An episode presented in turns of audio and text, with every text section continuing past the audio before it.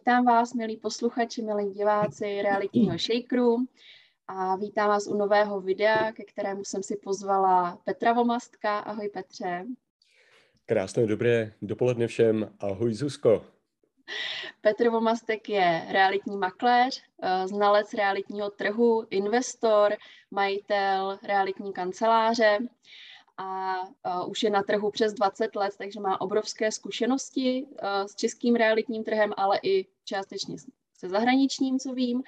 A napsal knihu Realitní naděje, podílel se na spoustě projektů, úspěšných projektů, uh, řeší i různé způsoby financování investičních nemovitostí, což je téma, kterému se bude věnovat v přednášce na konferenci realitních investorů 30. dubna takže na eh, konferenci bych vás tímto ráda pozvala. Pod video dám odkaz, eh, kde je možné k, eh, k té konferenci zjistit více. A ještě doplním, že tenhle rozhovor je pro mě tak trochu osobní tím, že Petr byl u začátku toho, kdy jsem se vlastně dostala k nemovitostem, protože jsem v 19 letech nastoupila jako realitní makléřka do jeho kanceláře. Takže eh, tímto Petře děkuji k, ke krásnému nakopnutí uh, směrem k nemovitostem. A, a díky, že jsi přijal pozvání na tenhle rozhovor. Klidně doplnit, co se týká nějakého tvýho představení, jestli jsem na něco zapomněla. Zuzko, já si myslím, že to bylo vyčerpávající a pojďme se pustit na věc. Ty jsi zvolila úplně fantastický téma a děkuji samozřejmě za pozvání a když už jsi mluvil o těch svých začátcích, tak doufám, že to moc nebolelo a mám velikou radost, když vidím, jak takhle rosteš a jak se z tebe stává hvězda realitního hypotečního trhu. Takže velké potěšení tady za to pozvání. Děkuji a... moc.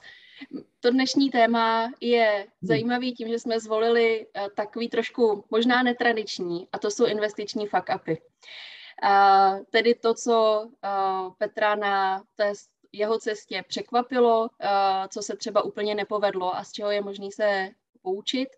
Uh, my si v Shakeru moc vážíme lidi, kteří sdílejí vlastně uh, tyhle hm, zaškobrtnutí třeba na té cestě nebo uh, to, z čeho by uh, se člověk mohl poučit, protože člověk se učí jak z vlastních chyb, tak ale i částečně z chyb těch ostatních.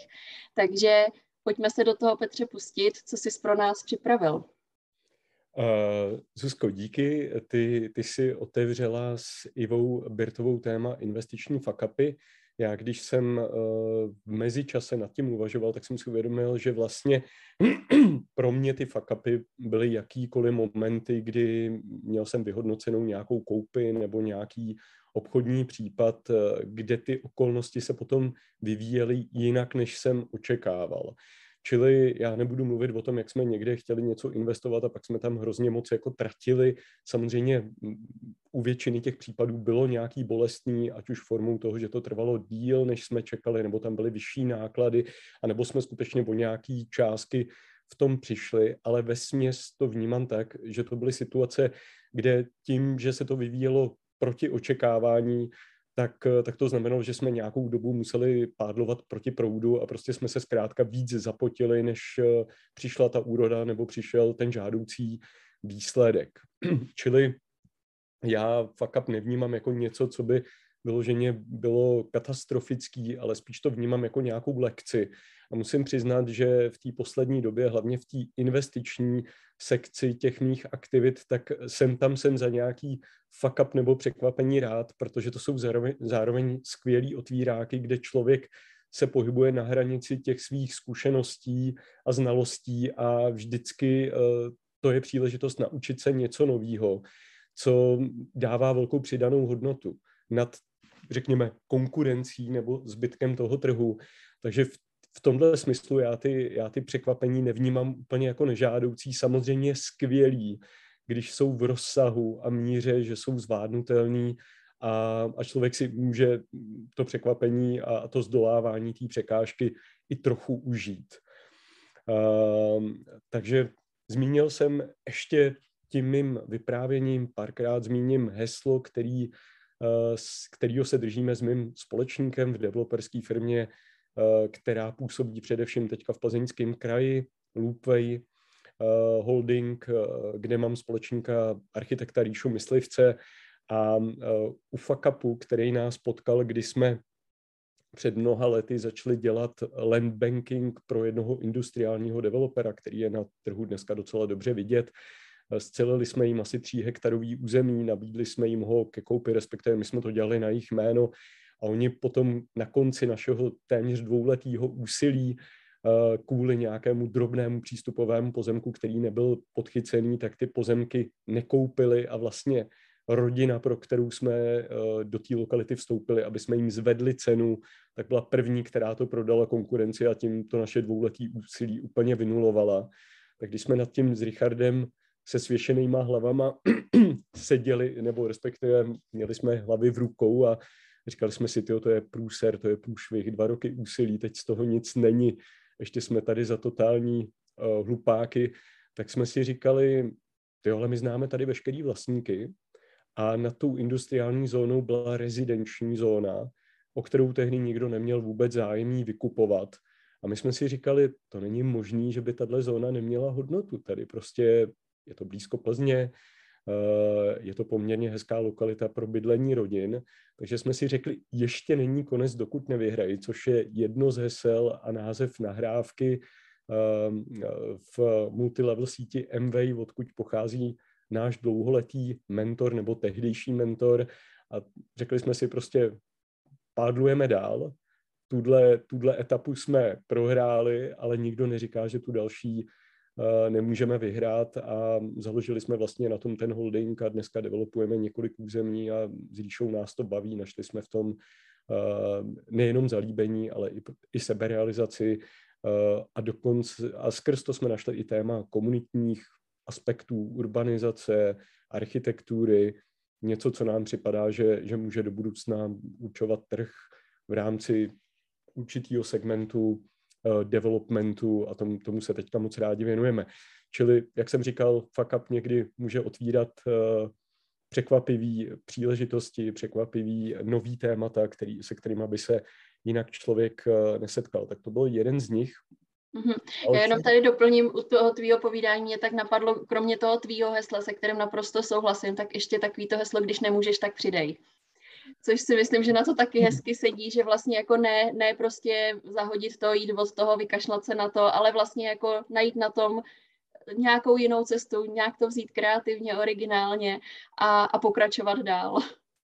Já bych s tímhle heslem byl hrozně opatrný, jo? Jako, jako bývalý workoholik, který ještě pořád je ve fázi recovery, tak, eh, tak musím přiznat, že hesla tohohle typu takový hrozně jupíovský a zaber a přidej a prostě přetlač to a upracuj to a tedy, tak, eh, tak k těm, k těm já, já to chápu, ale na druhou stranu stranu naopak někdy taky funguje prostě dát těm věcem volný průběh a tedy.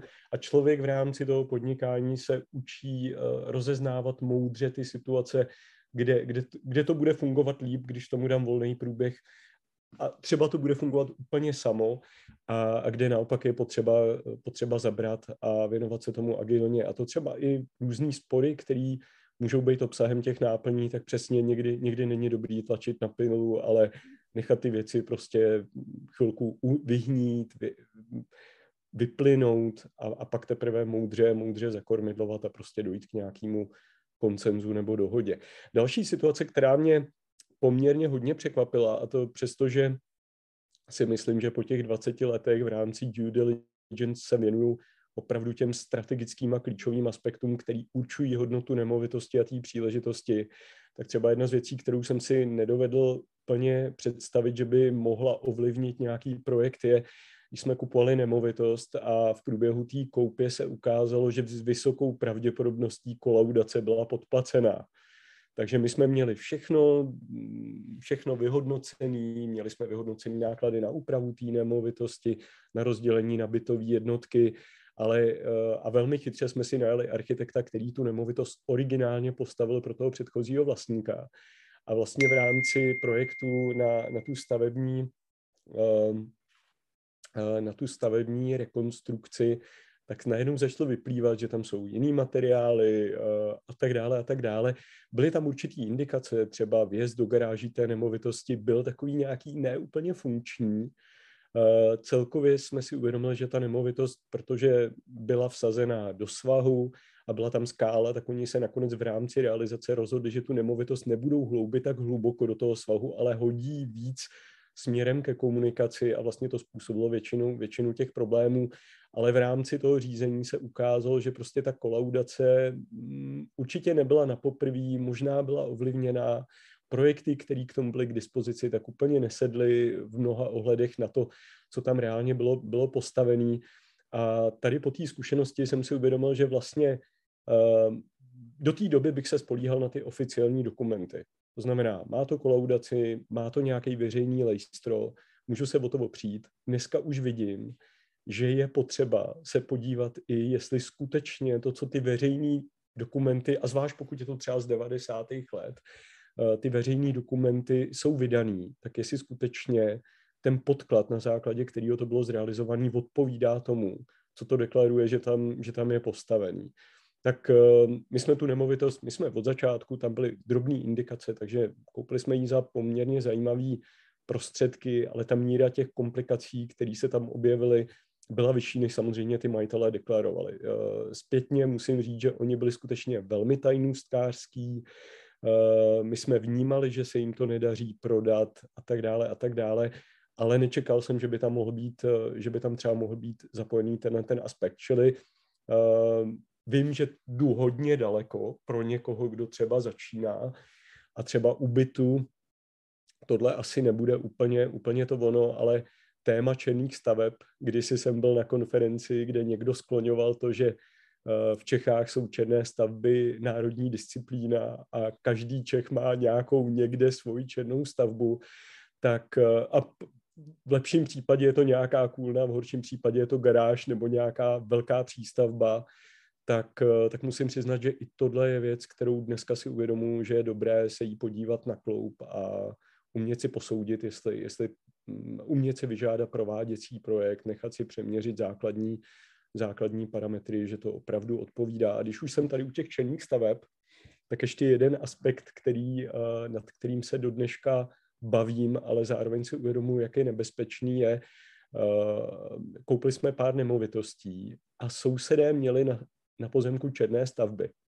A my třeba jsme jim je i přáli, jo. to znamená, my jsme neměli jakoukoliv potřebu na to upozorňovat a byli bychom rádi klidně, ať si je tam nechají. Ale začal být problém ve chvíli, kdy my jsme opravdu legálně se chtěli domáhat nějaké přístavby nebo úpravy té nemovitosti. A vlastně ty, ty sousedé třeba nebyli úplně součinní.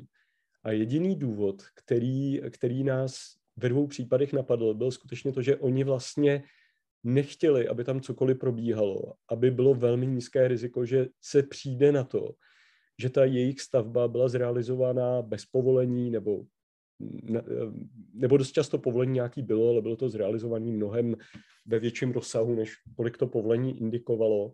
A to potom blokovalo jakoukoliv jejich účast na tom řízení a vlastně, vlastně ten úspěch. Takže nebudu uvádět teďka ty lokality, ale, ale musím přiznat, že ten aspekt, ten fenomén vlastně toho, když se snažíme všechno dělat naprosto regulérně podle norem, které dneska jsou velmi svazující a třeba konkrétně úřadových staveb je potřeba mít na spoustu věcí i konkrétně písemný souhlas souseda, bez kterého se člověk eh, neposune dál, tak, eh, tak tohle může být nějaký faktor, který může skutečně limitovat. A pokud bych dneska něco kupoval, tak buď to bych eh, šel cestou, že bych usiloval o úpravy, kde, tu, kde nebudu potřebovat souhlas souseda, to znamená, nebudu se dotýkat nějak dramaticky jeho konstrukcí, Například zbourání řadový stavby vždycky znamená písemný souhlas souseda, tam bez něj prostě nic neudělám.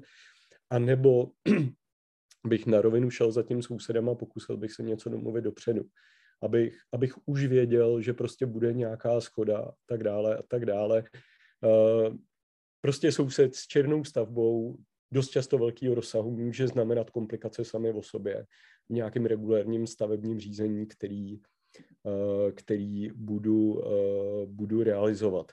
Budu chvilku ještě u těch staveb jako takových a pak půjdu i do nějakých, um, řekněme, momentů, který jsem zažil i s investory, se kterými jsem navazoval spolupráci. Takže věc, která mě překvapila, roky zpět, tak uh, jsem zkoušel dražit nemovitosti z exekučních dražeb, vydražil jsem malou bytovku. On to byl rodinný dům, ale měl několik, několik bytových jednotek a nějaké drobné nebytové prostory. Ten člověk byl z Blízkého východu, byl to bývalý boxer, takže samo o sobě příběh eh, velmi zajímavý a šťavnatý od počátku. Mně se povedlo s ním domluvit, on měl už začínajícího Alzheimera, takže to se pak zašlo projevovat v některých záležitostech, že si třeba nepamatoval záležitosti, na kterých jsme se domluvili a tak dále. Ale v principu to proběhlo hladce, já jsem nemovitost převzal, eh, přebíral jsem ji na podzim a můj plán byl eh, mírněji interiérově poupravit a dát ji do nájmu.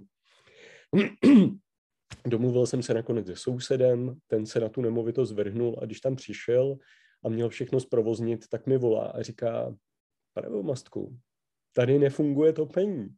A já říkám, no tak ho opravte, ne? A on říká, no to není tak jednoduchý. Ten člověk to topení nevypustil a jak mrzlo, tak rozpraskalo ve stěnách. Aha, takže to je kompletně na nový rozvod, protože nevíme, kde to rozpraskalo, nevíme, kde všude to poteče, eh, jednoduše neopravitelné. Nakonec ten člověk byl velmi kreativní, takže se povedlo najít nějaký model, kdy on natáhl to topení v plastu po povrchu a skutečně jsme to na zimu zprovoznili. Ale v první chvíli eh, pro člověka, který uvažuje v běžných prostě um, parametrech toho, máme svoje bydlení, staráme se o něj, máme v něm ten životní komfort, tak nenapadne, že třeba exekuovaný uh, člověk nebo rodina je schopná opravdu si svítit svíčkama a poměrně dlouhou dobu ne, topit si, m, možná žít úplně bez topení nějakou dobu, fungovat v nějakém formě spacáků, teplých peřin, Ehm, topit si možná plynem. Těžko, těžko říct, nedokážu popsat, ale každopádně do té doby by mě nenapadlo, že tam někdo přečká několik zim a vlastně bez topení v té nemovitosti. S tím, že to topení nechá rozprskat a vytíct do té nemovitosti, což potom způsobilo ještě další, stěny, eh, další komplikace, že tam byla dřevomorka v konstrukcích, eh, nebo řekněme v nějaké malé části, s čím jsme se vypořádali, ale celkově první okamžik, kdy mi řekli topení rozpraskaný ve stěnách, tak prostě uh, na nemovitosti nebyla prohlídka, ta nemovitost zvenku nevykazovala žádný zásadní uh, závady, tak, tak to bylo překvapení, který uh, jsem za to do dneška vděčný spoluprácí se sousedy mm-hmm. se podařilo velmi, velmi hezky vyřešit. O, jo, obecně, jo. Já jenom tady možná doplním, že tohle je přesně to, co tyhle příběhy my známe od těch, co právě draží ty nemovitosti a, a nebo vykupují ještě třeba před dražbami uh, s exekucí, tak tohle jsou přesně ty příběhy, který je tam pak překvapí. Uh, něco v té nemovitosti, co třeba zvenku není vidět, nebo i při nějakým běžným kontaktu, třeba když se dostanou dovnitř, tak třeba na to nepřijdou, ale pak když se převezme ta nemovitost, tak tam přesně jsou takovéhle tyhle strašáky, že si možná eh, poučení by z toho bylo počítat spíš s většími opravami, které tam budou potřeba, eh, než s menšími, nebo eh, jaký ty si z toho bereš poučení? Ale já jakoby už několik let těm exekučním držbám se nevěnuju, protože mě úplně osobně nevyhovoval prostě kontakt s tím typem lidí, typ, typ dlužník, eh, což je opravdu hodně široký, eh, řekněme, je to šir, eh, ten, ten rozsah těch příběhů, proč ty lidi se dostanou do těch komplikací, je široký. Je to od toho, že jsou opravdu mají nějaký zásadní zdravotní problémy, takže nemůžou pracovat, přestože jsou psychicky narušení. Dost často to jsou lidi opravdu, kteří jsou staří a už nepojímají tu realitu tak, jak by měli. Někdy, někdy jsou totálně asociální, takže můžou být i agresivní, někdy jsou schizofrenici, takže mají období, kdy fungují dobře a pak mají období, kdy, kdy fungují úplně mimo, mimo jakýkoliv režim um, standardní. Takže za mě dost často to byly jakoby smutní příběhy, ale jistý je už jenom to samé, že ta záchytná síť, která by jim mohla pomoct do toho nepadnout, nezafungovala. Oni se tam po mnoha letech dostanou a prostě mají exekovaný ten majetek, vypovídá o tom, že tam byla spousta lidí, se kterými oni se nebyli schopni domluvit a pak přichází vlastně ten, eh, ten vydražitel a je v situaci, že se s nimi potřebuje domluvit. Je samozřejmě v jiné situaci, to znamená, ten člověk většinou už vidí, že opravdu došlo převodu vlastnictví a že vlastně už nastaly změny, které nejsou vratné, ale v rozsahu těchto těchto příběhů, třeba ten chlapík o té nemovitosti, o který jsem mluvil, tak ten tři roky vlastně jako někdy to akceptoval, že došlo k tomu převodu a někdy, někdy pořád byl ve stavu, že jako to je jeho. Uh-huh. Přestože už bydlel někde jinde, což jsem mu zajistil já a tak dále a tak dále. Takže je to něco, co si člověk musí uvědomovat. Já osobně když jsem to dělal, mluvil jsem o tom, tak jsem vždycky říkal, 60% nemovitostí je řádově tak, jak to odhadnu, 20% je mnohem lepší, než jsem to odhadl a 20% je prostě průšvih, jo, což bylo třeba mhm. tohle prasklý topení. Uh, myslím si, že se to, čím člověk stříbí tu svoji schopnost získat si víc informací a opravdu pionýrsky zkoumat, zjišťovat, ptát se, aproximovat, tak si myslím, že to překvapení je čím dál tím nižší a taky je potřeba jít prostě do příležitostí toho rozsahu, aby to člověk ustál, kdyby tam něco bylo, co, co přesahuje ten jeho odhad. Eh, na druhou, eh, nebo to, co já vidím, rozhodně není možný se k tomu stavět tak, že nemovitost, kterou vydražím v exekuční dražbě, tak se rovná nemovitosti, kterou bych kupoval na volném trhu. Tam, tam prostě to rovnítko není a je to pro někoho, kdo umí se vypořádat, kdo prostě umí jet ve vlnách a umí se vypořádávat s překvapením, má nějakou finanční rezervu, uh, ostatně nedá se to pořádně financovat hypotékou, leda, že bych zastavil něco jiného, takže tohle je téma poměrně široký. Mm, nemyslím si, že to je výrazně nebezpečný, já to spíš vnímám, že to je, že to je prostě komunikačně náročný, protože dost často se to vydraží s někým, kdo tam bydlí a je potřeba za mě se s tím důstojně vypořádat a toho člověka dát mu podmínky, aby mohl žít dál minimálně do doby, než mu přijde předražek a tak dále a tak dále. Tohle téma bych možná raději opustil, protože eh, ať si dělá, kdo chce, já s tím nějakou zkušenost mám, ale, ale úplně, že by mě to bavilo, tak to říct eh, nemůžu. Ale díky, díky za tu otázku. Eh, téma, který možná vám bude připadat úsměvný, ale zaskočilo nás a trvalo nám poměrně dlouhou dobu, než jsme přišli na ten, na ten zdroj těch komplikací. Uh, mám byt, eh, ten byt nějakou dobu provozoval správce, provozoval ho jako krát, formou krátkodobých pronájmů.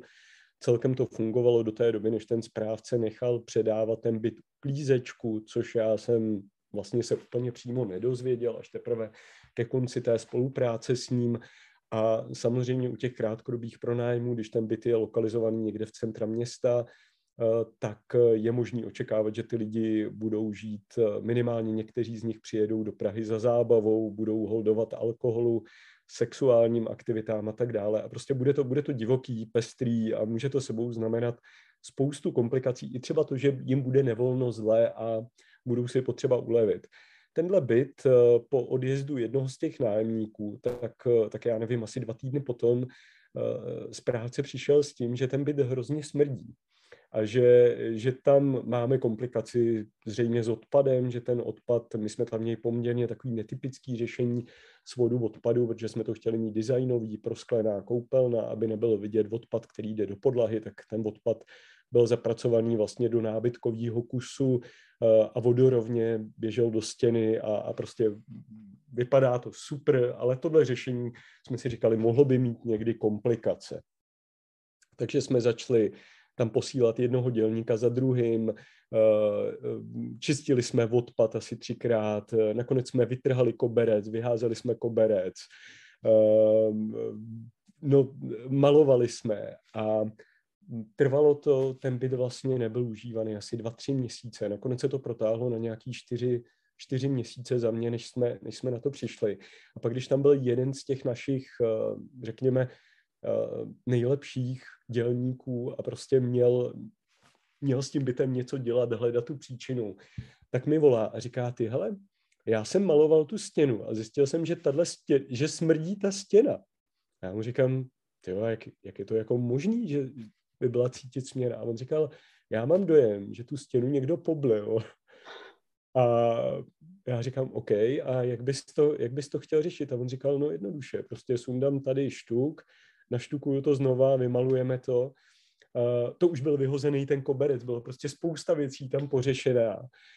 A nakonec skutečně, když sundal ten čtuk, vymaloval to, tak jsme se problému trvale zbavili. Mezitím už jsme vyhodili postel, dali novou postel.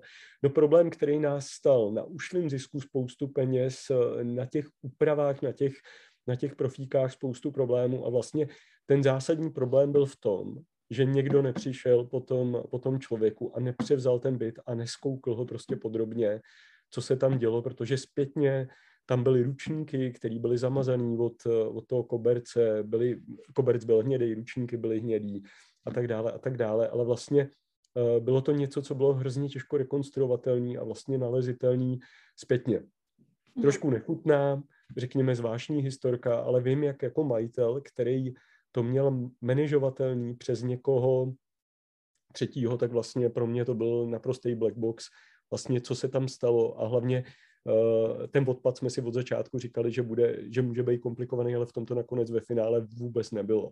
Mm-hmm. Jo, mhm. takže, takže, takže to je tahle záležitost. Uh, půjdu, půjdu dál, uh, ideální spoluvlastnictví, půl na půl. Za mě na jednu stranu obrovská příležitost, na druhou stranu největší freestyle.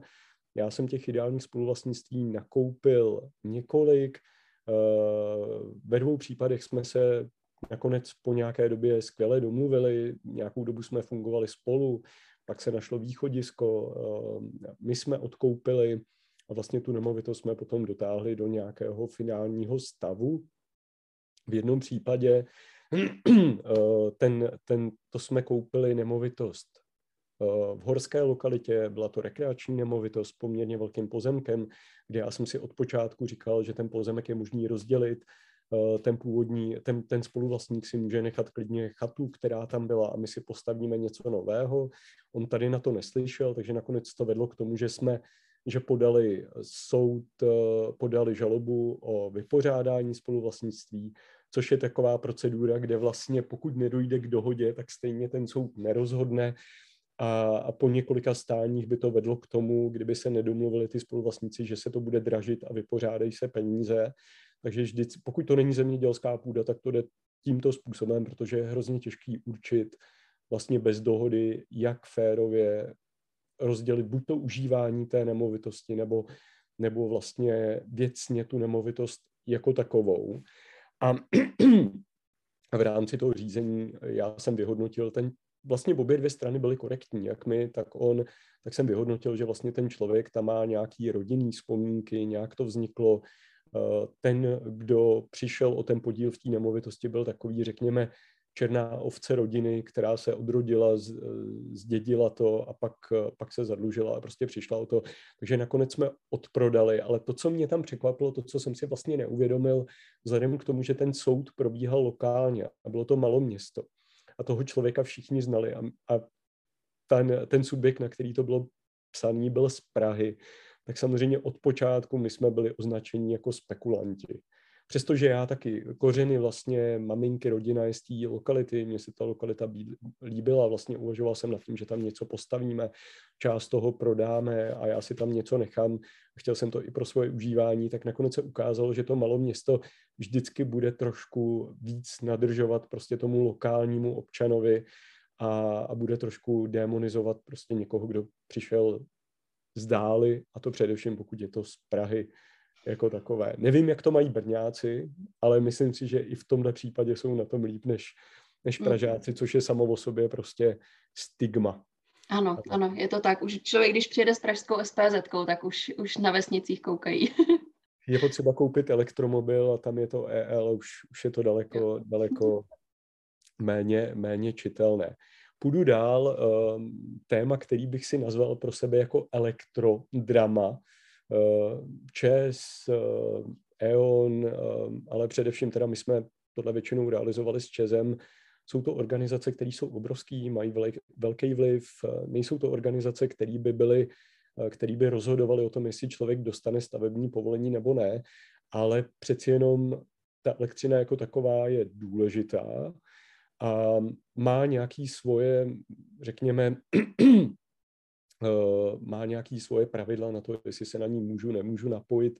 A tyhle organizace jsou tak veliký, že samo o sobě přípojka, přeložka vysokého napětí. Stalo se nám u velkého území, kde máme několik etap bydlení, eh, stavíme tam rodinné domy, tak v jedné etapě žádáme o připojení a pro tu druhou etapu žádáme o přeložku. A, a v nějaké fázi to vypadalo, že ten EON bude chtít obě dvě tyhle věci, nebo ten ČES bude chtít řešit obě dvě tyhle věci najednou, což ta přeložka jako taková znamenala vlastnicky se domluvit s několika vlastníky, přes který ta přeložka vedla, přestože by jim ty pozemky zhodnotila, tak vlastně ne všichni byli ochotní spolupracovat.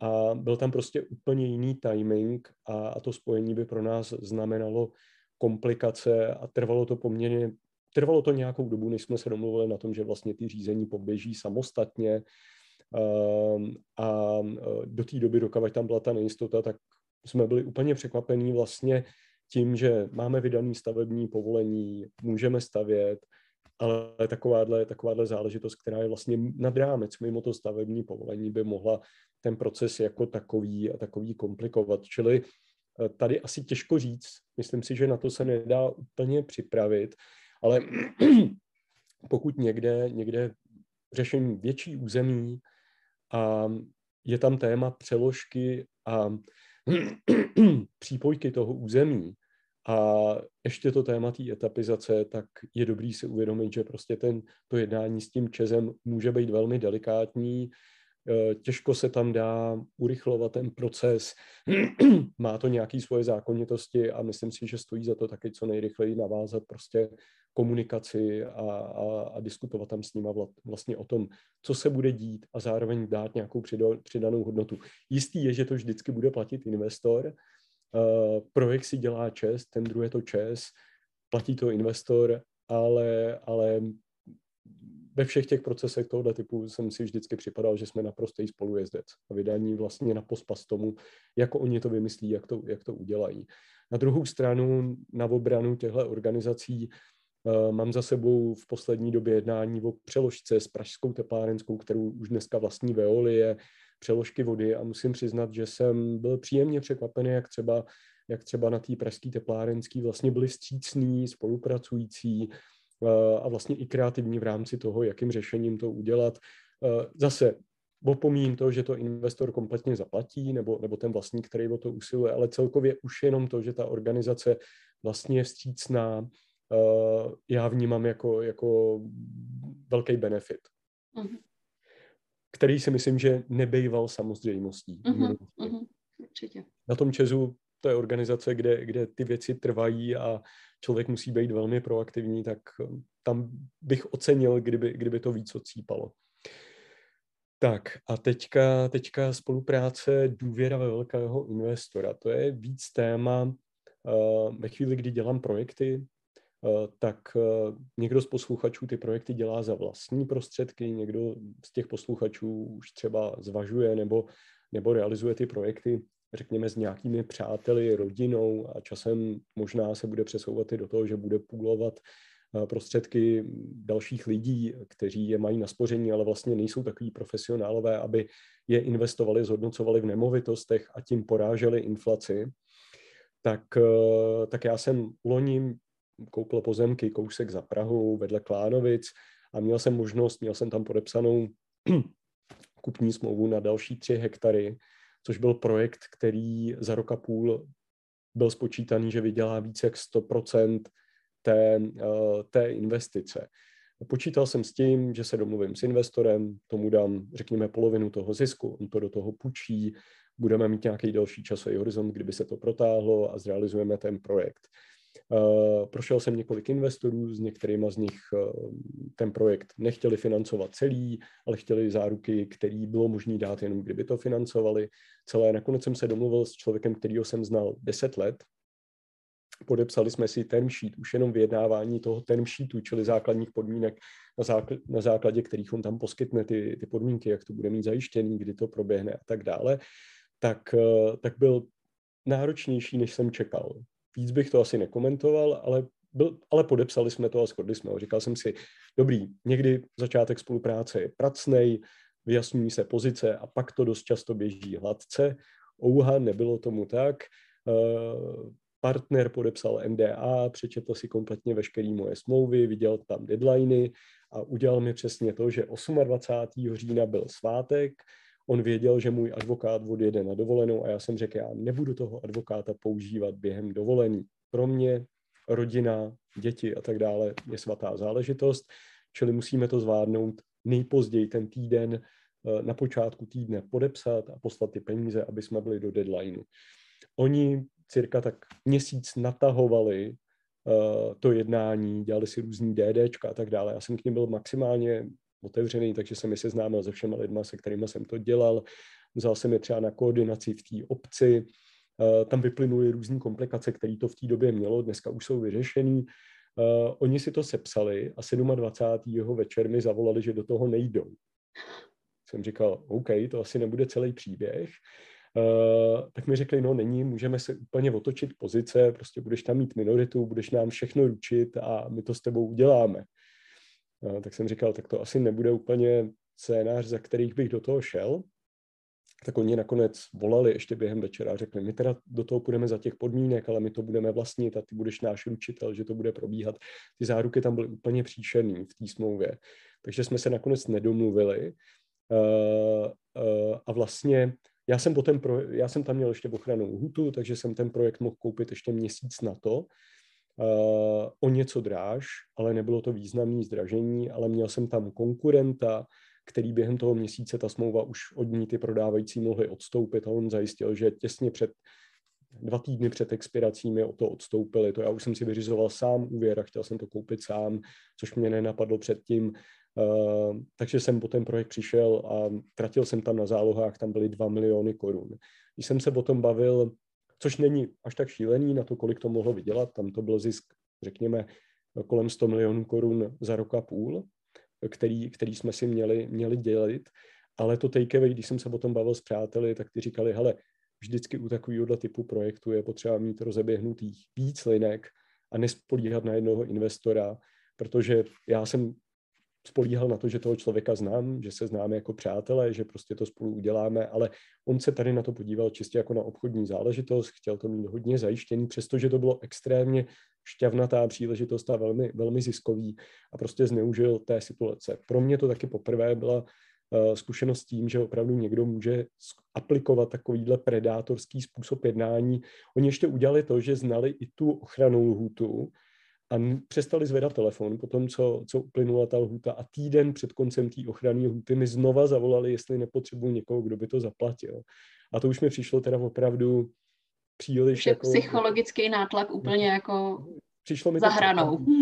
My jsme, my jsme právě čekali, že třeba ty první, první týden se s nima domluvíme a prostě dotáhneme tu transakci a oni to úplně vyignorovali a pak znova zavolali týden před tím koncem jestli, jestli, bychom, jestli teda nepotřebujeme pomoc. Takže Uh, jsou i advokátní kanceláře na trhu, který se na tohle specializují. Uh, oni měli jednu z nich, což jsem zpětně vlastně zjistil od svého daňaře, který mi říkal, hele, ty tam ty dvě advokátní kanceláře, když tom jsou zapojený, tak musíš být opatrný.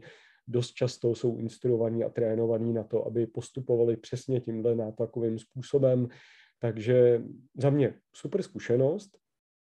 Bylo tam nějaký školní, Eh, na základě toho jsme vytvořili právě vehikl, do kterého půlujeme mm, drobnější investory, eh, kterým dáváme velmi komfortní podmínky, ale nemusíme potom řešit momenty tohohle typu, kdy prostě někdo, kdo je hodně silný, velmi intenzivně angažovaný v tom projektu, prostě zkouší chytračit a zkouší nějaký strategie. Kdyby mi to řekli, že to chtějí za jiných podmínek, řekli to naprosto otevřeně, tak já bych se vůbec nezlobil. Vtip byl v tom, že oni celou tu dobu vyjednávání uh, předstírali, že jsme domluvení, ale vlastně vnitřně věděli, že ty podmínky jim nevyhovují a že je budou chtít na konci změnit. A spolíhali na to, že ten tlak a vlastně ta ztráta těch dvou milionů přispěje k tomu, že, že se domluvíme. Já tehdy bych se domluvil, ale pro opravdu ty doplňující podmínky, které oni tam měli jako záruky, tak byly úplně jako začarou a úplně, úplně jako nepřijatelný. Takže to byl, to byl primární důvod, proč, proč jsme do toho nešli a byla to, byla to zkušenost. Takže tolik, tolik k tomuhle tématu. Myslím si, že se chýlím, chýlím ke konci možná ještě věc, nebo možná ještě aspekt v rámci jednání s různými sousedy, a nebo, nebo řekněme stakeholdery v projektech, to, co mě do dneška překvapuje, že lidé mají nějaká práva a pokud by znali zákon, nejenom vlastně no, občanský zákonník, ale i, i vlastně stavební právo, tak by věděli, kde se můžou pohybovat, co můžou požadovat, co je přiměřený, co není přiměřený, ale na co já narážím čas od času je, že fenomén, já tomu říkám psychologické vlastnictví. Trošku mi to připomíná to, když máte pejska a on eh, chodí někam na procházky, tak to bere jako, že to je jeho teritorium a začne si ho vyznačovat a očurává si ty sloupky a ty auta a prostě značí si to území. A mně, mně se dost často, dost často mi připadalo, že uh, máte panelák, ty lidi tam bydlí, zprivatizovali tu svoji bytovou jednotku, ale potom, co tam bydlí třeba 30 let, tak najednou mají dojem, že pozemek třeba, který je magistrátní, nebo někoho, většinou se jednalo o obecní majetek, který je třeba před, za tím domem, kam si chodí hrát jejich děti, tak, tak vlastně psychologicky je to jejich teritorium vlastní. A třeba argument typu, když vy tady uděláte přístavbu, která byla velmi malá, kotelna, nástavba dvě podlaží, takže nakonec by ten objekt byl třípodlažní, ten panelák byl asi osmipodlažní, tak, tak my lidi z těch bytů budou koukat na tu zahradu a tam si chodí hrát moje děti a já nechci, aby se někdo koukal na moje děti, tak dneska je to argument, se kterým počítám, přestože mi přijde, že je absolutně nelegitimní, ale vidím, že někteří lidé jsou ochotní tady za to bojovat naprosto s vervou a nevidím tam vůbec rozdíl mezi tím, eh, kdyby to regulárně bylo jejich a mezi tím, kdy to jenom užívají a dělají si na to vlastně takovýhle eh, psychologický nárok. Ale obecně to téma toho, že se někdo bude dívat někomu na zahradu, eh, vlastně v zahuštění zástavbě, co je bloková zástavba, kde, kde je prostě tohle v městě normální a není možný se tomu vyhnout a u těch staveb, které tam jsou, to ty lidi akceptují, ale u nových staveb už to připustit nechtějí, mi přijde něco, co dneska s tím počítám, ale vlastně, eh, vlastně do dneška nechápu eh, to, že ty lidi si na to, eh, nebo, nebo třeba ty, ty, ty sousedé si na to dělají, dělají nárok. Když půjdu dál, tak v rámci toho, jak investuju, tak si uvědomuji, jak je vlastně investování jako takový a práci v realitách já dneska beru jako týmovou disciplínu. Je to hrozně moc o vztazích, jsme v době, která je onlineová, digitální, tohle děláme přes online, ale já dělám si legraci z toho, když jdu žádat o úvěr, tak je to ve finále o tom, že na konci tam bude nějaký bankéř, který se se mnou bude chtít potkat a bude chtít si navnímat, jestli jsem pro tu banku bezpečný klient a jestli spolu budeme mít komunikaci a vztah, který bude funkční, který ho bude bavit za kterým budou projekty, za který on se bude chtít stoupnout a bude na něj hrdý. A jedna věc je to, že tam člověk přináší nějaký úvěr, který, eh, který ta banka může profinancovat a může na tom vydělat. Ale já si nemůžu pomoct, já prostě ta moje zkušenost je taková, že ve finále je to o tom, jestli ty lidi chtějí podpořit toho člověka, jestli ten člověk jako takový je pro ně přijatelný a jestli s ním chtějí mít ten vztah, který bude na roky, eh, než se to, než se to zdevelopuje. A to samé když cokoliv kupuju, tak už dneska pro mě stejně silný faktor, jako je lokalita, lokalita, lokalita, je to, kdo je kolem toho. Jo, to znamená, když můžu koupit pozemky v lokalitě, kde uh, to území má čtyřnásobnou výměru a dalším vlastníkem v té lokalitě je třeba obec nebo, nebo starosta, mm, tak, uh, tak je to pro mě daleko zajímavější investice, než eh, kdybych kupoval něco, kde automaticky očekávám, že třeba ta obec bude proti tomu a, a bude, bude ten rozvoj té lokality blokovat, což je nejčastější postoj v dnešní době při rozvoji jakýkoliv lokality, protože infrastruktura, která byla postavená v době totality, tak se, tak se od těch 90. let vyčerpala. Dneska se prostě hledají postupy, jak tu infrastrukturu financovat z rozvoje vlastně urbanistického rozvoje a developerského rozvoje, rozvoje těch obcí. A, spíš jsem připravený na to, že ty obce nechtějí jakoukoliv výstavbu, rozšiřování, přestože se mluví o tom, že bydlení obzvlášť kolem větších měst je, je, je potřeba. Takže síla dobrých vztahů, zároveň i to kouzlo tam, kde jsou dobrý vztahy, tam, kde je ochota naslouchat a porozumět si, tak ty projekty táhnou, eh, ty projekty běží významně rychleji a zároveň ten požitek z té spolupráci je úplně jiný, než když koupím někde nemovitost a najednou se ukáže, že sousedé jsou prostě zavilí a nechtějí žádnou změnu, přestože ve finále by ta změna prospěla té lokalitě a, a až se to zrealizuje, tak oni zpětně řeknou, že to bylo dobré, ale, ale z nějakého důvodu prostě nechtějí změny, chtějí bojovat, nechtějí se o ničem bavit, tak to bych řekl, že je ten druhý protipol, kdy, který je dobrý si do jakýkoliv investice započítat, že tam může být odboj a pak se nebavím o tom, že se mi to prodlouží o měsíc, ale může se to klidně protáhnout v rámci těch stavebních řízeních o roky, pokud, pokud vlastně ten, ta protistrana je kvalifikovaná a přestože nemá nárok na to, na to, jak to rozporuje, tak to může velmi významně zdržovat. Uh-huh. Tak to je, to je to, co mě, to, co mě k tomu napadá. Ještě bych možná řekl, za mě těm dobrým vztahům prospívá, když má člověk jako investor, jako realitní profík dobrou pověst, takže se vracím vlastně k tomu, v čem nás školil uh, s Richardem, ten náš mentor, který nás vždycky vedl k tomu, abychom budovali svoji osobní značku. A za mě člověk tu značku buduje skrz to, že si zvolí nějaký hodnoty a ty hodnoty vlastně uh, vetkává do toho přediva té své investice. Takže to není jenom o těch cihlách, eh, stavbách, architektuře, designu, ale je to i zároveň o tom přístupu, který aplikuju právě ke všem těm stakeholderům, ať už to jsou sousedé, úředníci, eh, různí dodavatelé, architekti, inženýři, eh, makléři, poradci, odhadci, se kterými spolupracuju. A to je, to je, je to vlastně takový ekosystém nebo, nebo kontext, který se vytváří a, a je stejně tak důležitý jako to, co potom vznikne na tom pozemku, nebo, nebo, um, nebo stejně, jo, jde, jde o to, aby to nebylo jenom o tom, že se tam bude žít dobře těm lidem, ale že i ti, co se na tom podíleli, tak na, na ten projekt jako takový budou rádi vzpomínat. A to si myslím, že potom může dělat uh, rozdíl právě v těch situacích, kdy je někde odpor, neschoda, a, a vlastně dneska ten náš postoj na to je příliš se nepřít a nehádat, ale nechat to čas vlastně to ukáže. Mnohdy právě ta laskavost, eh, laskavý přístup a porozumění vede k tomu, že nakonec ty lidé eh, se veškerý hroty ohraní, eh, obrousí a nakonec, nakonec může se ty vztahy přetvořit v něco konstruktivního a třeba, třeba i hezkýho.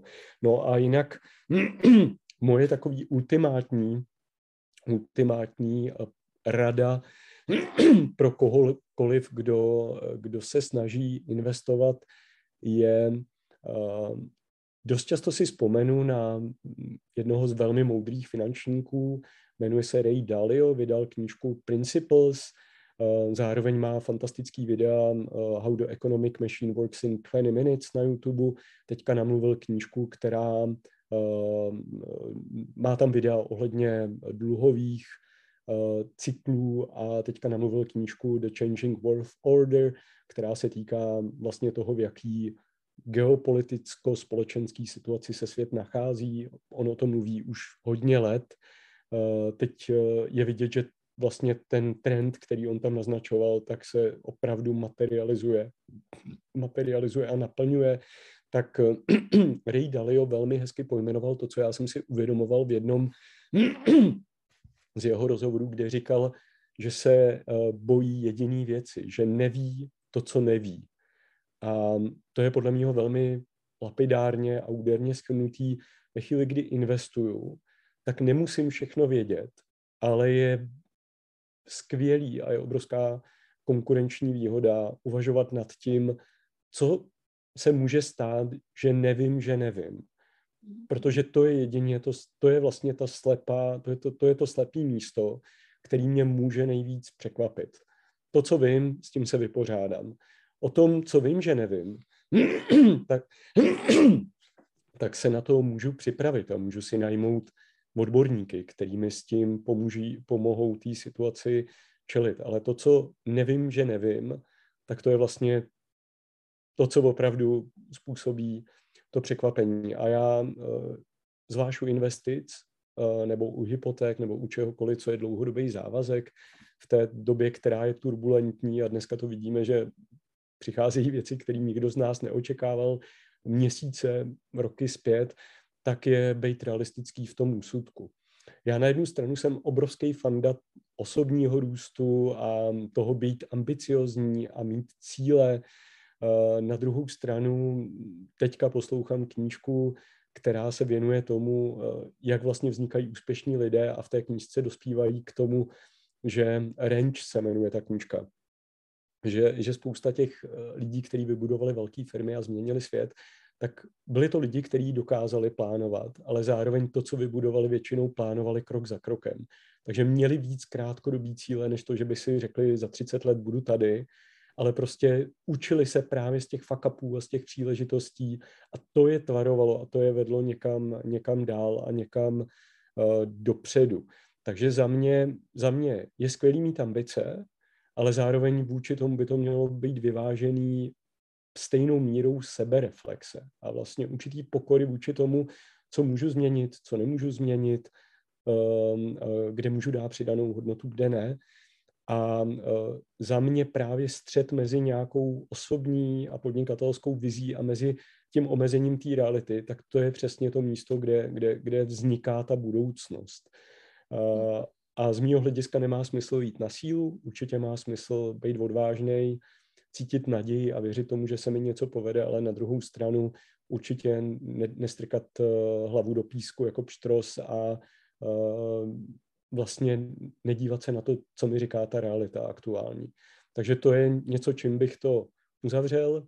Uh, popřál bych všem, aby byli pevně nohama na zemi, ale zároveň, aby, aby měli odvahu a vznášeli se hlavou v oblacích a právě tady z toho pnutí, ať eh, jim pod rukama vznikají nádherné projekty a ať eh, dělají lidi šťastní, a ať se dobře bydlí lidem v jejich projektech a ať eh, výborně oni i ti, co od nich budou kupovat, vydělají na těch nemovitostech, které takhle se zobchodují.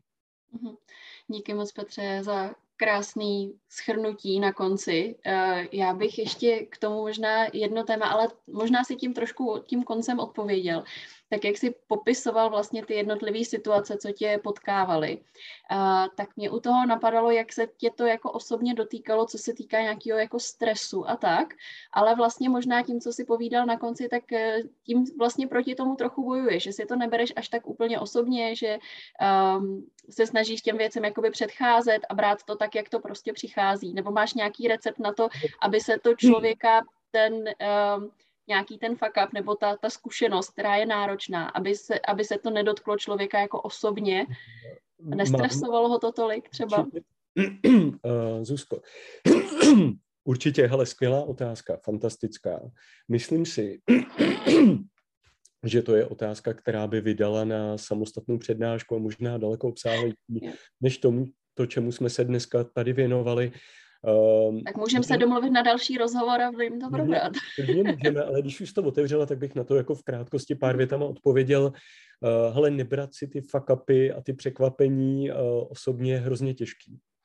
Uh, já vím, já mám dvě metody, kterými vlastně tomu čelím.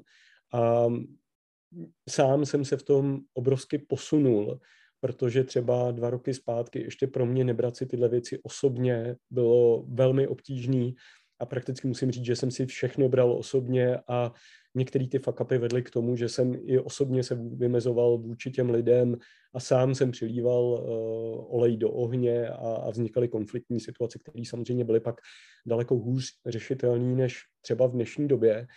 A ty dva nástroje je, uh, tři roky zpátky jsem začal dělat školu improvizace, a podtitul eh, nebo název prvního ročníku je eh, Nechte se překvapit, nenechte se zaskočit. Jo, mhm. takže a to vidím v tom investování. Vlastně cílem je uh, nechat se překvapit a užívat si to překvapení, ale nenechat se zaskočit a paralizovat. Pokračovat dál, komunikovat a nedemonizovat tu protistranu, ale vnímat to, že ať je to kdokoliv, kdo nám dělá komplikace. Jo. Třeba teďka máme vlastníky jo, u jedné nemovitosti, jsou to rusové, eh, komunikaci, když jsem za nima byl ještě před tou válkou, tak otevřeli tím, že Češi jsou podvodníci a, a tak dále. A tak hodili to opravdu úplně do té roviny, kterou samozřejmě dneska těžko si dovedu představit, že takhle by to otvírali a není s nima vůbec žádná komunikace. A my čekáme, až oni pochopí, že my vlastně ty věci děláme regulérně, děláme je správně, že jsme ochotní se bavit, že jsme ochotní víc stříc, ale je potřeba komunikovat. A to vlastně oni doteďka, doteďka nebyli ochotní a místo toho, aby komunikovali, tak třeba nám jednou za měsíc pošlou kontrolu ze stavebního úřadu, přestože ta nemovitost neprobíhá aktuálně žádnýma stavebníma úpravama. Jo. Takže mm, je to nějaká situace, dneska to bereme, že prostě tak to je a snažíme se vytvářet podmínky pro to, aby ty lidi neměli důvod být útoční, aby neměli důvod se bát. A to je třeba rozdíl oproti tomu, jak jsem, jak jsem k tomu přistupoval dřív. Takže jedna věc je škola improvizace, zkoušet si hrát a zároveň v škole impo, improvizace jeden z principů je, jeden z principů je oslavovat chybu. A to si myslím, že je princip, který se třeba na školách neučí, je to hrozně velká škoda, že tenhle princip se nepoužívá, protože ve skutečnosti to školství, ve kterém většina z nás vyrůstala, včetně mě, tak je založený na tom prostě dávat správný odpovědi. Přece každý problém má správnou odpověď. Ale v reálném životě to tak nefunguje. Za prvý nejsem schopný se ty správní odpovědi nadrilovat. Můžu se třeba učit přesně tak, jako my si tady povídáme, eh, můžu třeba získat nějaký best practice a z toho vycházet, ale ve skutečnosti eh, já čím díl podnikám, tím víc si uvědomuji, já jsem měl, rozestudoval jsem dvě vysoké školy, s obou dvou jsem odešel z jedné poměrně pozdě, takže jsem tam toho hodně měl odstudovaný. A, a, a vlastně daleko více uvědomuju, že nejvíce naučím z toho, že přesně podnikám a řeším ty každodenní problémy, uh, řeším je v týmu odborníků a z toho, co získávám za informace od těch odborníků, tak získávám úplně plastický a velmi komplexní pohled na tu problematiku a zároveň přesně to, co říká v té knížce Range, zkouším si úplně různé polohy.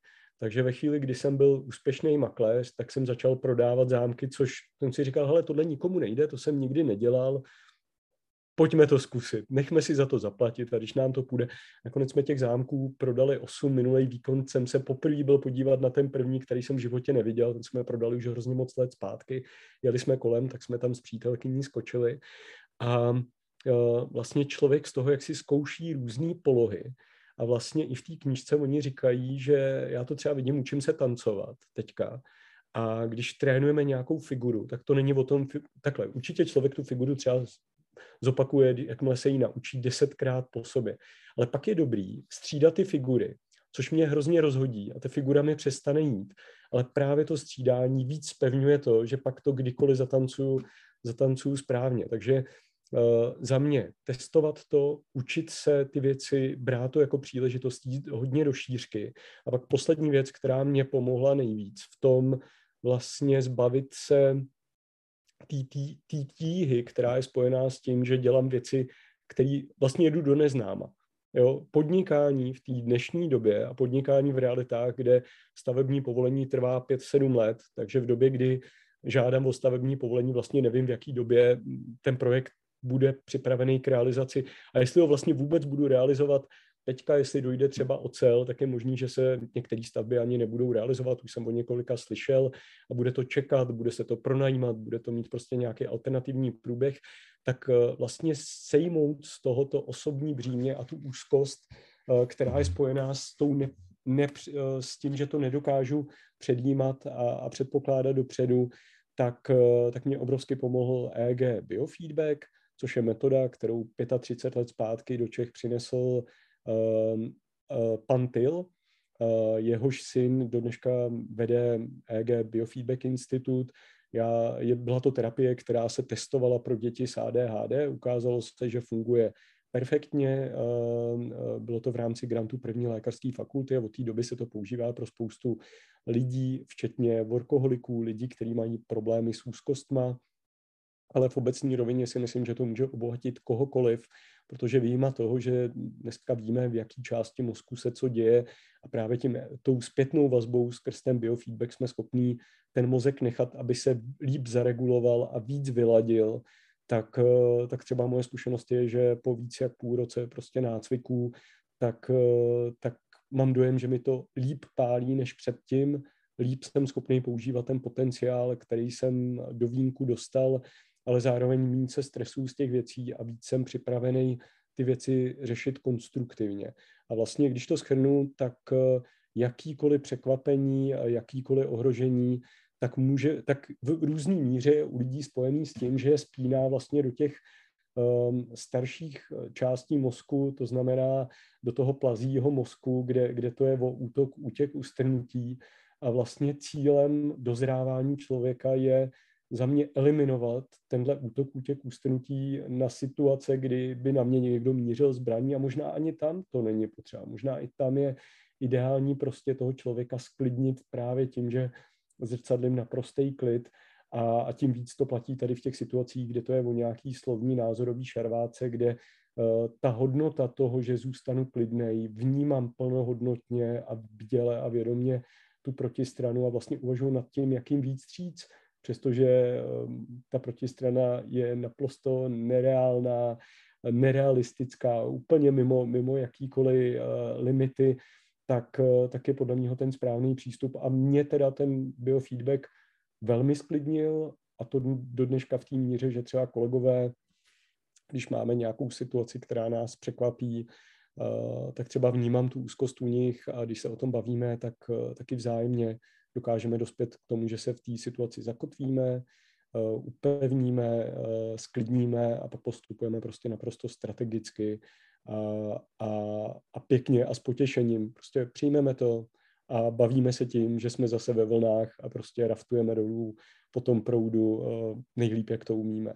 Takže, takže tolik k tomu, když by to někdo chtěl víc zkoumat, tak ti můžou napsat, můžou nazdílet video, rozhovor s Alanem Tylem, který jsme natočili, kde je možný dozvědět se o EG biofeedbacku víc. A škola improvizace rád zapropaguju taky, zakladatel Ondra Nečas, kterýho kdyby to slyšel, tak zdravím, fantastická aktivita. Já jsem dokončil třeťák a na podzim půjdu do Teatropole, do, tý, do toho nejvyššího ročníku. Do dneška je to pro mě aktivita, která je nejvíc náročná. Jo, podnikání, to bych řekl, že mi celkem jde. Ta improvizace s tímto peru, s tím se hodně peru, a, ale, ale jako to, jak mě to obohatilo, tak eh, je to k, ne, k nezaplacení. A vnímám tam, že výjima toho, že to obohatí v tom podnikání, tak je to hlavně obrovský přínos uh, v osobním životě, protože ve finále člověk dosáhne nějaký úrovně a těch peněz pro to, aby žil komfortně a mohl si leco dovolit, uh, nepotřebuje až tolik, ale to, co já vnímám ty poslední roky, je, že jakmile jsem dosáhl finanční svobody, tak jsem si uvědomil, že nejsem svobodný vnitřně. A tyhle disciplíny v obě dvě obrovsky přispěly k tomu, že jsem se v tom posunul a vlastně ta vnitřní svoboda je, je daleko hodnotnější, nebo nechci říct hodnotnější, ale ve finále je to něco, co je obrovsky učující pro to, jak si užívám každý okamžik, jak se, mi, jak se cítím ve vztazích s dalšíma lidma a jak se cítí ostatní ve vztahu se mnou. Takže díky, díky Zuzko za tu otázku. Asi to bylo hodně, hodně obsáhle řečené, ale tohle je něco, co mi obrovsky eh, leží na srdci a hodně uvažuji nad tím, že si budu zřizovat teďka nějaký osobní web, kde budou pojmenované tyhle aktivity, protože vím toho, co děláme v realitách, co, co vlastně po té době, co to dělám, mě baví, ale na druhou stranu určitě nechci, aby to byl celý můj život, tak eh, tyhle aktivity jako hraní si, improvizování, tancování, lezení po skalách a EG biofeedback je něco, co, co si obrovsky užívám a co je fantastický. A, a vnímám to jako, jako neuvěřitelné obohacení. A i mám tuhle zpětnou vazbu od druhých. Uh-huh, Já teda musím potvrdit, protože já tě z těch eh, let, eh, kdy teda jsme se potkávali, když mě bylo teda těch 19-20, tak jsem tě vnímala taky jako čistýho workoholika, eh, který žije jenom tou prací a ten tvůj posun taky vnímám, vidím opravdu, že, že je krásný a, a opravdu moc děkuji za tyhle ty všechny věci, co jsi tady nazdílel, protože je to určitě důležitý. Není to jenom o, o tom biznise, ale, ale i budovat tu druhou stránku toho člověka a um, nějaký ten seberozvoj určitě je tady na místě. Takže moc děkuji, Petře. A máš pravdu, že tohle by bylo na povídání jako na dalších x hodin, protože to, to jsou obrovsky zajímavý témata. Takže uh, pokud by bylo možné se ještě k tomu vrátit třeba v nějakém dalším rozhovoru, tak uh, budu moc ráda. Uh, pro dnešek bych to teda tady ukončila. Takže moc děkuji za všechno na sdílení, ať už těch biznesových věcí, nebo i teda těch um, více rozvojových uh, myšlenek. A díky moc za pozvání a budeme se těšit teda na konferenci. A ještě bych teda uh, zmínila, že posluchači, diváci, uh, určitě nám dejte vědět třeba do komentářů, jak se vám video líbilo, co jsou ty vaše fuck-upy, uh, co si z toho odnášíte a uh, pokud budete chtít uh, sledovat náš kanál, budeme určitě moc rádi, přidáváme další témata nemovitostní a občas takhle zabrousíme i do nějakého toho osobního rozvoje, což se nám uh, taky moc líbí. Takže ještě jednou děkuji moc Petře a na viděnou. Zuzko, taky děkuji moc krát za pozvání a mám taky radost, jak, jak se rozvíjíš a všem posluchačům přeju, ať se jim po všech stránkách daří a srdečně zdravím. Díky moc, mějte se krásně.